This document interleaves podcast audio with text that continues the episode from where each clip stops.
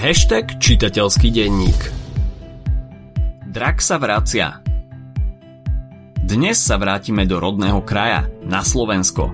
Dielo Drak sa vracia má dramatický názov. Ak však čakáte nejakú Tolkienovskú fantasy s hobitmi, musíme vás sklamať. Predstavíme si autora Dobroslava Chrobáka, a povieme si aj niečo o naturizme na Slovensku, čo je obdobie, do ktorého sa zaraďuje dnešné dielo.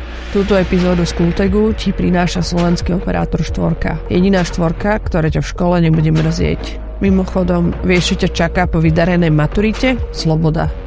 No slobodu si môžeš vyskúšať aj dnes. V štvorke môžeš skúsiť ktorýkoľvek paušal sloboda na prvých 30 dní len za symbolické 4 eurá a vybrať si tak podľa seba.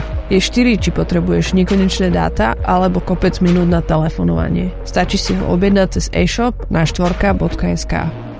Štvorka myslí na všetkých, štvorkárov a jednotkárov. Chod na štvorka.sk, kde nájdeš pre seba a tvojich kamošov ďalšie výhodné ponuky. Po prvej svetovej vojne vznikol ďalší literárny smer, naturizmus. Už podľa názvu je ľahké uhádnuť, čo je v naturizme tým hlavným motívom. Príroda. Naturizmus je vrcholom lirizujúcej prózy.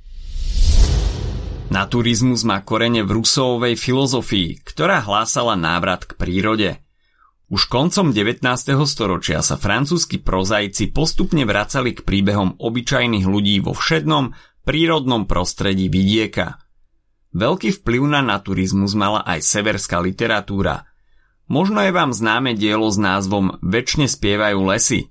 Ide o rodinnú ságu z pera Trigve Gulbransena a zobrazuje liricky podaný príbeh jednej rodiny spätej s prírodou v srdci norských lesov.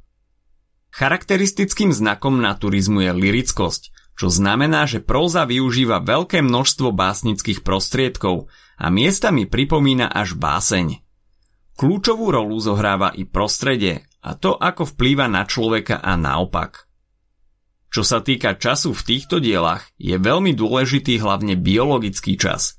Vieme, aké je ročné obdobie, čas dňa, akým činnostiam sa postavy venujú na základe tohto času.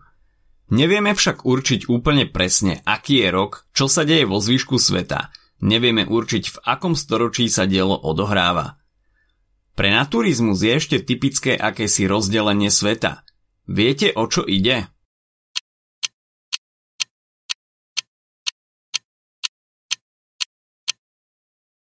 Určite ste si to spomínali aj na hodinách literatúry. Je to rozdelenie na svet hore, svet prírody, lesov, hôr, nebotyčných vrchov, svet pokoja, čistoty a neskazenosti a svet dole, civilizovaný svet, svet ľudí, svet mesta, kde vládne závisť, zlo a neprajnosť. Keď dôjde na dej, v proze naturizmu ho veľa nie je. Preto prevládajú skôr kratšie žánre ako krátke romány, novely alebo poviedky. Prečo je to tak je viac menej jasné, keďže dej sa zvykne odohrávať ďalej od civilizácie, na dedine, salašoch či vysoko v lesoch. Dej ako taký vlastne ani nie je až tak dôležitý, Oveľa dôležitejšie je to, ako postavy prežívajú veci, ktoré sa im dejú. V slovenskom naturizme sa využíva ľudový jazyk, objavujú sa nárečové slova a ľudové výrazy. Dôležité sú aj rôzne prvky z rozprávok, balát a mýtov, napríklad opakovanie niektorých čísel, víťazstvo dobra nad zlom či postavy, ktoré majú nezvyčajné schopnosti. Medzi najdôležitejších predstaviteľov slovenského naturizmu patrí okrem Dobroslava Chrobáka aj Margita Figuli, Ludo Ondrejov a František Švantner. Dobroslav Chrobák sa narodil v roku 1907 a zomrel veľmi mladý, v roku 1951. Bol prozaik, publicista, literárny kritik a prekladateľ. Narodil sa do rodiny krajčíra a mal troch súrodencov. Základné vzdelanie získal na gymnáziu v Rožňave, Neskôr študoval na vyššej priemyselnej škole v Bratislave a štúdium dokončil v Prahe. Po skončení školy pracoval v rozhlase a v roku 1947 sa stal riaditeľom rozhlasu na Slovensku. Bol tiež členom komunistickej strany. Umrel po neúspešnej operácii nádoru na mozgu. A teraz si priblížime jeho najznámejšie dielo Drak sa vracia. Hlavné postavy sú Martin, prezývaný Drak, Eva a Šimon. Draka ako malého chlapca našiel hrnčiar Lepiš a naučil ho všetko, čo vedel.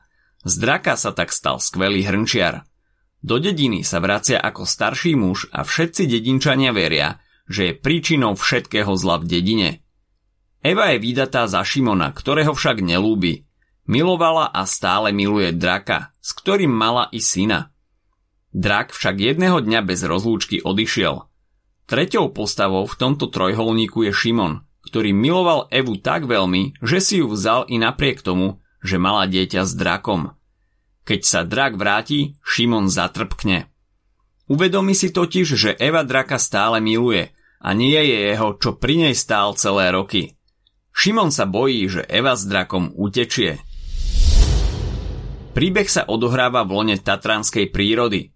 Už sme povedali, že draka ako malého našiel hrnčiar a potom ho aj vychoval – Ostatné deti ho nemali rady, pretože bol samotár, nemal kamarátov a začali ho volať drak.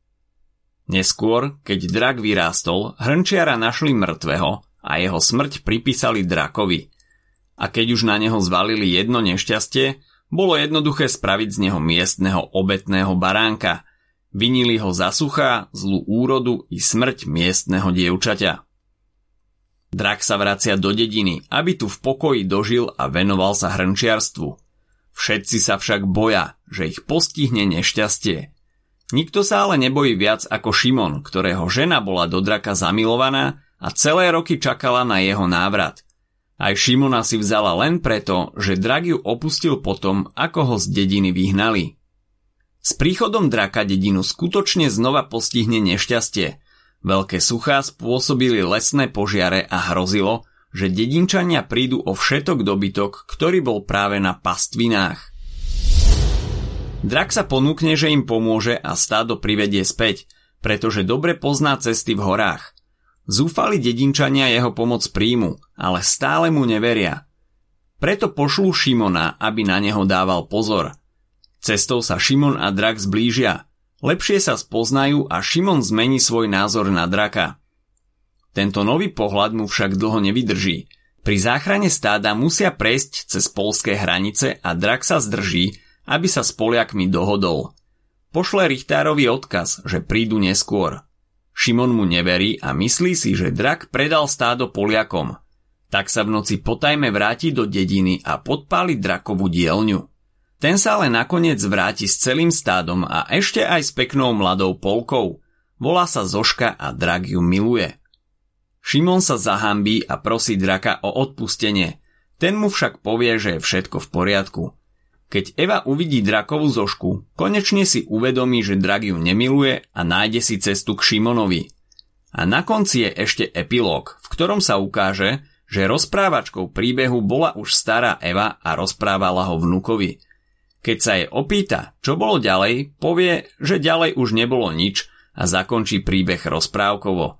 Všetci sa mali radi a žili spolu šťastne až do smrti. Otázne ostáva, či to tak skutočne bolo, alebo už chcela, aby vnúčik konečne zaspal. To si už ale musí domyslieť čitateľ. Ak sa ti dnešný podcast páčil, nezabudni si vypočuť aj ďalšie epizódy z Kultegu alebo našej série hashtag čitateľský denník – v nej sme spracovali 30 diel, ktoré by si mal poznať. Potešíme sa, ak nás ohodnotíš na Apple Podcasts, napíšeš komentár na YouTube alebo dáš odber na Spotify, aby ti nič neuniklo. A nezabudni o nás povedať kamošom. Počujeme sa pri ďalšej časti Skultegu.